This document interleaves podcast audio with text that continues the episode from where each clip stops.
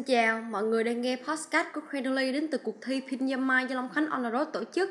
Nếu các bạn là một phần của cộng đồng người Long Khánh mà chưa bao giờ ghé đến nhà Tây Núi Thị thì quả là một thiếu sót rất lớn. Có lẽ người dân sống ở khu vực Long Khánh cũng không biết nhiều về ngôi nhà Tây này. Vì thế, hôm nay chúng mình xin phép được đại diện cho nhóm Crenoli giới thiệu một vài nét đặc trưng và những câu chuyện xoay quanh địa điểm này để mọi người có thể hiểu biết hơn về nó nhé. Theo như mình tìm hiểu được thì căn nhà này được xây dựng vào khoảng năm 1930 và nó thuộc sở hữu bởi ông chủ Ác Chê, người Pháp là một trong những chủ của công ty cao su lúc bấy giờ. Và nơi đây xây dựng lên nhằm mục đích là vui chơi và nghỉ dưỡng của các chủ công ty. Bên cạnh đó, trong thời gian chiến tranh thì chính quyền Sài Gòn đã biến nơi đây là một trong những căn cứ dùng để tàn trữ những khẩu pháo, thuốc súng, thuốc nổ và không những vậy, nơi đây còn mang trong mình những cột mốc lịch sử quan trọng. Nổi bật nhất có lẽ là chiến dịch Mậu Thân năm 1968 được lãnh đạo bởi quân và dân cách mạng Biên Hòa tấn công vào căn cứ điểm núi thị. Quả thật là một ngôi nhà mang trong mình nhiều chiến tích khác nhau và hào hùng. Thế nên, vào ngày 5 tháng 1 năm 2012, nơi đây đã được Ủy ban Nhân dân tỉnh Đồng Nai công nhận là di tích lịch sử, kiến trúc nghệ thuật. Nói đến đây, chắc có lẽ không thể không nói đến lối kiến trúc cũng như vẻ đẹp mà ngôi nhà này toát lên trước khi bị bỏ hoang giống như bây giờ được.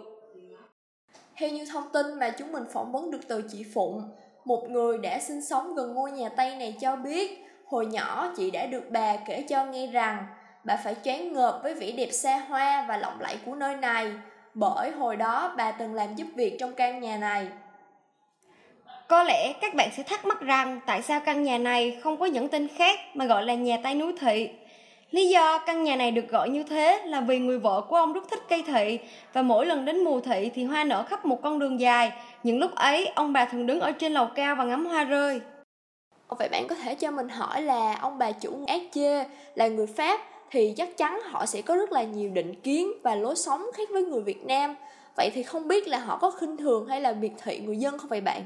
Điều này là hoàn toàn không nha bạn. Ông bà chủ ác chê tuy là người Pháp và họ sẽ có rất nhiều những định kiến, lối sống khác với Việt Nam nhưng họ vẫn rất tôn trọng và không miệt thị người Việt mình.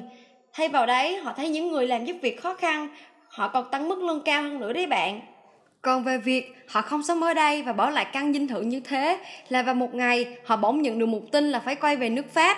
Họ chỉ lẳng lặng rời đi và không nói gì. Chúng ta hay cũng chẳng ai biết được họ về đất nước có an toàn hay không, họ sống chết ra sao thì đó cũng chỉ là một dấu chấm hỏi rất lớn.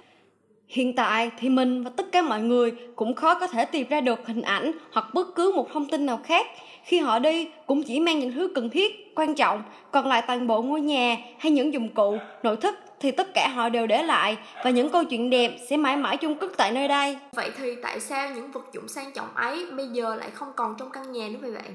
Vì khi họ đi, đã để lại những thứ mà thời ấy không có. Nhiều người dân sống xung quanh căn dinh thự này đã đặt những cửa kính, Họ đập để vào và lấy những đồ cần thiết để đem về nhà dùng. Vì người dân và sức ăn mòn của thời gian, sau dần ngôi nhà này càng trở nên lạnh lẽo, hoang sơ, thiếu tiếng người và nó còn không được bảo trì nên dẫn đến ngôi nhà và các bạn chúng ta thấy như hiện nay. Và các bạn có biết không, ngôi nhà này từng là tuổi thơ và ký ức đẹp của rất nhiều người đó.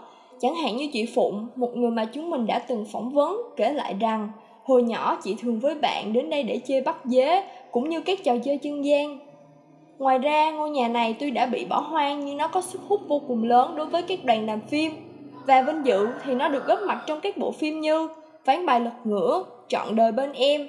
Và bên cạnh đó còn có sự góp mặt của người dân ở đây.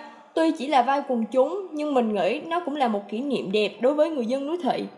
Vậy thì nếu nhà Tây núi thị đã được các đoàn phim để mắt đến và có rất nhiều điều hay và có công dụng như thế, thì tại sao một số người dân ở Long Khánh cũng không biết về ngôi nhà này một cách trọn vẹn?